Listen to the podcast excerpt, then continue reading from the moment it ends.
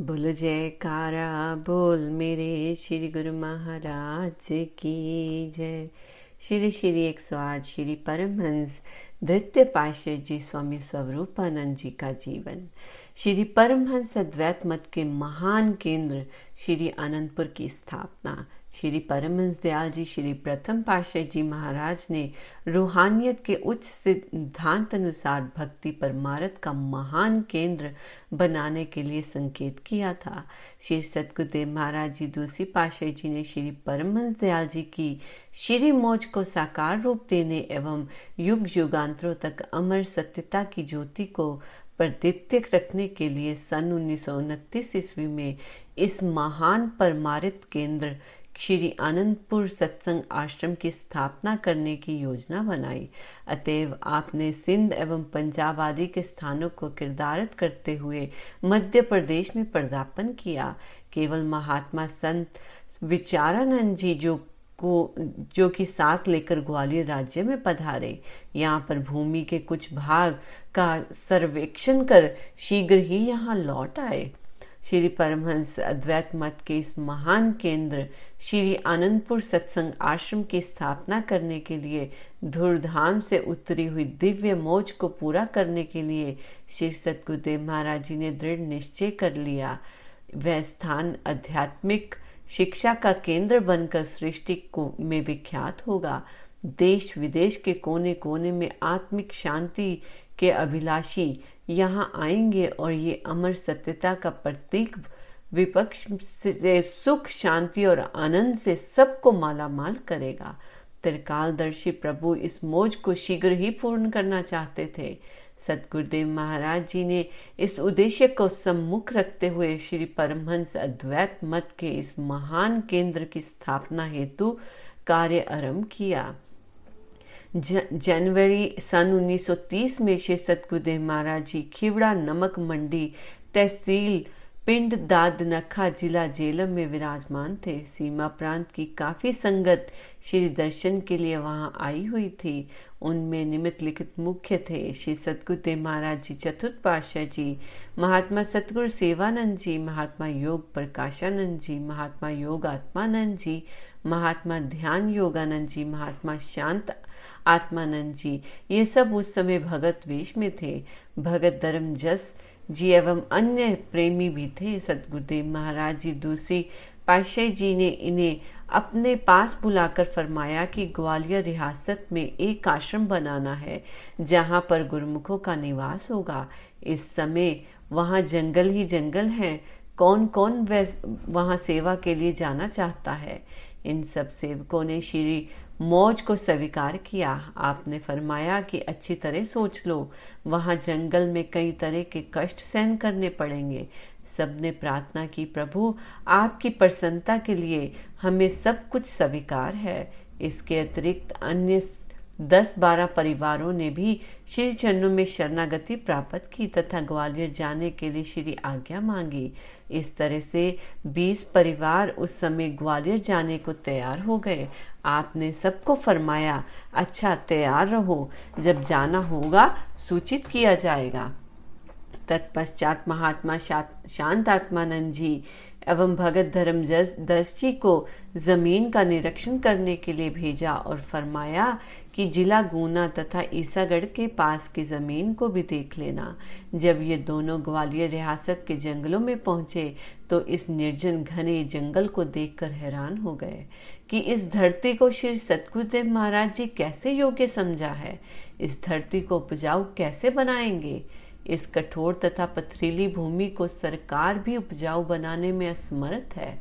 जिला ग्वालियर शिवपुरी तथा जिला गुना की सब ज़मीन जो बिकाऊ थी, ग्वालियर राज्य के कर्मचारियों ने इनको दिखाई। कहीं पहाड़, कहीं पत्थर, कहीं घने वन तथा पानी का, के ना होने का सब वृतान श्री सतगुरुदेव महाराज जी के चरणों में लिख दिया। वहाँ से कृपा पत्र आया कि सब जगह छोड़कर केवल ईसागढ़ के समीप का वन प्रदेश देखो, जब ये दोनों भगत इस वन्य प्रदेश में पहुँचे तो ये स्थान इन्हें बिल्कुल पसंद न आया, क्योंकि यहाँ पानी की एक बूंद भी न थी। ग्वालियर राज्य के कर्मचारियों ने कहा कि यहाँ राज्य की ओर से एक कुआ खुदवा दिया जाएगा। महात्मा शांत आत्मानंद जी एवं भगत धर्मजस जी ने श्री आनंदपुर की भूमि का भी सारा हाल श्री चरणों में लिखा कि यहाँ जंगल ही जंगल है, पथरीली और बंजर भूमि है। पानी भी नहीं है। ईसागढ़ यहाँ से तीन मील की दूरी पर है। इससे तो जिला ग्वालियर तथा शिवपुरी की ज़मीन ही अच्छी है, जहाँ उपज भी हो सकती है, क्योंकि वहाँ पानी की भी सुविधा है, शहर भी साथ में ही है। इनका पत्र श्री चरणों में पहुँचते ही वहाँ से कृपा पत्र आया कि ग्वालियर शिवपुरी वाली जगह को छोड़कर केवल ईसागढ़ी के समीप की जगह ही लेनी है। इस जगह को लेने का निर्णय हो गया। राज्य कर्मचारियों से श्री आनंदपुर, शांतपुर, कुलवार की सीमाबंदी करवाई गई और श्री चरणों में विनय पत्रिका लिखी गई कि डिपॉजिट के लिए धनराशि किसी के हाथ ग्वालियर भेजी जाए। तब वहाँ से श्री स्वामी चतुर्थ पाशे जी, महात्मा जी एवं ध्यान योगानंद जी धनराशि लेकर ग्वालियर पहुँचे। महात्मा शांत आत्मानंद जी एवं भगत धर्मजस जी भी ग्वालियर पहुँच गए। 4 अगस्त 1930 में डिपॉजिट जमा करवाकर इन तीनों जगह का अधिकार प्राप्त किया गया। इस प्रकार इस ज़मीन पर अधिकार प्राप्त करने में सात सात मास लग गए। अधिकार प्राप्त करने के लिए महात्मा शांत आत्मानंद जी इस ज़मीन की देखरेख के लिए यहाँ रह गए। शेष सब लौट गए और श्री चरणों में पहुंचकर सारा वृत्तांत प्रस्तुत किया। जो भगत लोग खीवड़ा मंडी में स्वयं को श्री चरणों में शरणागत कर चुके थे, उनके नाम श्री आज्ञा भेजी गई कि ग्वालियर जाने को तैयार हो जाओ। ये स्थान जो ग्वालियर राज्य में खरीदा गया है और जहाँ पर भेजा जा रहा है, उसका नाम श्री आनंदपुर होगा। ये एक महान परमार्थिक केंद्र श्री आनंदपुर के नाम से दुनिया में विख्यात होगा। श्री आज्ञा पाकर 18 अगस्त सन 1930 को दो परिवार, महात्मा योगात्मानंद जी भगत वेश में एवं भगत धर्मजस जी लक्की मरवत से चलकर 21 अगस्त को यहाँ पहुँचे। उसको उसके बाद यहाँ पर श्री भी आग, श्री आज्ञा से आए। सबके लिए वह ये अचंबे की बात थी कि संत महात्मा इस भूमि को कैसे आबाद करेंगे। ये अचंबा आज कार्य रूप में बदलकर सबके सामने प्रकट है। 4 अगस्त 1930 को तीन चक श्री आनंदपुर शांतपुर एवं कुलवार खरीदे गए थे। कुछ समय के पश्चात सुखपुर टकनेरी दयालपुर का भी डिपॉजिट ग्वालियर राज्य में जमा करवाकर इनके भी अधिकार प्राप्त कर लिए गए। इन सब चकों की भूमि, बंजर तथा अनउपजाऊ थी। इसके अतिरिक्त एक चक शक्करा जो आबाद था, उसको भी ग्वालियर राज्य से खरीदा गया। यहाँ पर श्री सतगुरुदेव महाराज जी दूसरी पाशे जी ने श्री स्वामी बेअंतानंद जी महाराज को इन सब चकों का मुखिया बनाया और शरणागत परिवारों की जरूरतों को पूरा करने का आदेश दिया। सन 1931 में आप भखड़े वाली में विराजमान थे। वहाँ पर श्री स्वामी बेअंत आनंद जी महाराज जी श्री आज्ञा अनुसार श्री दर्शन के लिए आए। यहाँ पर आपने इनको साधु वेश पर प्रधान कर, इनका शुभ नाम स्वामी बेअंत आनंद जी रखा। आपने इनके जिम्मे काफ़ी सेवा लगाई हुई थी, जिसको इन्होंने पूर्णता निभाया।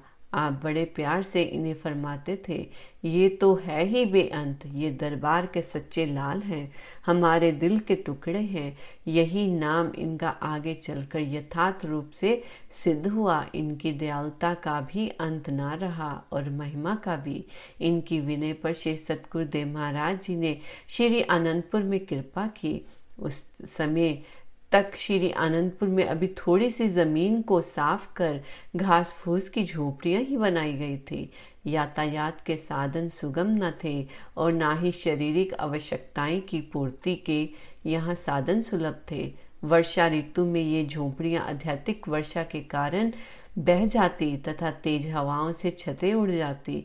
श्री सतगुरुदेव महाराज जी के सन्मुख बाहर से आई हुई संगत ने इन कठिनाइयों के लिए विनय की आपने सबको आश्वासन दिया कि धीरे धीरे यहाँ सब कुछ बन जाएगा। घबराने की ज़रूरत नहीं।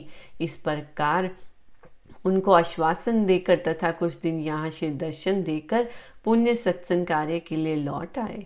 आप सब स्थानों को परिभ्रमण कर पुण्य चकोड़ी संत आश्रम में लौट आते थे। इस प्रकार आप मध्य प्रदेश, उत्तर प्रदेश को किरदारत कर पुण्य पंजाब में आए। अब नित्य प्रति शरणागतों की संख्या बढ़ती जा रही थी। आपकी लीला मन वाणी से परे है। आप क्या क्या करते थे, इसका विशुद्ध विवरण देना अत्यंत कठिन है। सन 1933 में आपने शरणागतों को आग्रह पर श्री आनंदपुर में पुण्य कृपा की और श्री दर्शनों के लिए संगतों को आने की आज्ञा प्रदान की। श्री दर्शन के लिए यहाँ संगतें आने लगी। केवल श्री सतगुरुदेव महाराज जी के लिए एक पत्थरों का कमरा बनवाया गया। शेष सब झोंपड़ियाँ थी। उस समय कृषि विभाग के कृषि मंत्री श्री बापू राव पवार भी श्री दर्शन के लिए आए।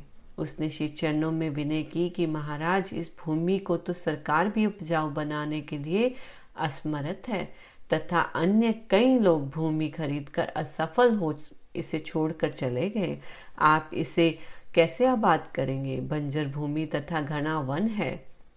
श्री वचन हुए, यहाँ पर ढाक के स्थान पर अमराइयाँ झूमेगी। चारों ओर उद्यान ही उद्यान होंगे। चिकित्सालय, भव्य भवन, पाठशाला तथा पक्की सड़कों का निर्माण होगा। यहाँ एक महान सरोवर होगा, जिसके जल के लोग शीशियों में भरकर ले जाएँगे। ये एक तीर्थ धाम बनेगा। यहाँ और बहुत कुछ होगा। ये वचन सुनकर वह कृषि मंत्री नतमस्तक हो गया। उसने मन ही मन सोचा कि संतों की लीला न्यारी है। उनके रहस्य को बुद्धि द्वारा समझना कठिन है। श्री सदगुरुदेव महाराज तीसरी पाशाह जी ने कालांतर में इन श्री वचनों को साकार रूप दिया और वर्तमान समय तक युग पुरुष महान विभूतियाँ उन श्री वचनों को साकार रूप दे रही हैं। आपने श्री आनंदपुर में कुछ समय तक गुरमुख शरणागतों को श्री दर्शनों से किरदार्थ किया। श्री आनंदपुर निवासी सेवकों को परीक्षम करके इसे आबाद करने की आज्ञा प्रदान कर स्वयं सत्संग उपदेश के लिए प्रस्थान किया। श्री आनंदपुर का संपूर्ण हाल श्री आनंदपुर सत्संग आश्रम के प्रकरण में दिया जाएगा। आप एक वर्ष में कितने ही स्थानों पर कृपा फरमाते, इसका वर्णन किया जा सकता है। कई बार आप मौजवंश दो चार मास एक स्थान पर ठहर जाते और कई बार चार मास में संपूर्ण पंजाब सीमा प्रांत तथा उत्तर प्रदेश को किरदार कर देते। इन सब का मुख्य केंद्र चकोड़ी संत आश्रम ही था, जहाँ पर सब स्थानों का परिभ्रमण कर आप वापस आ जाते थे। बोलो जयकारा। बोल मेरे श्री गुरु महाराज की जय।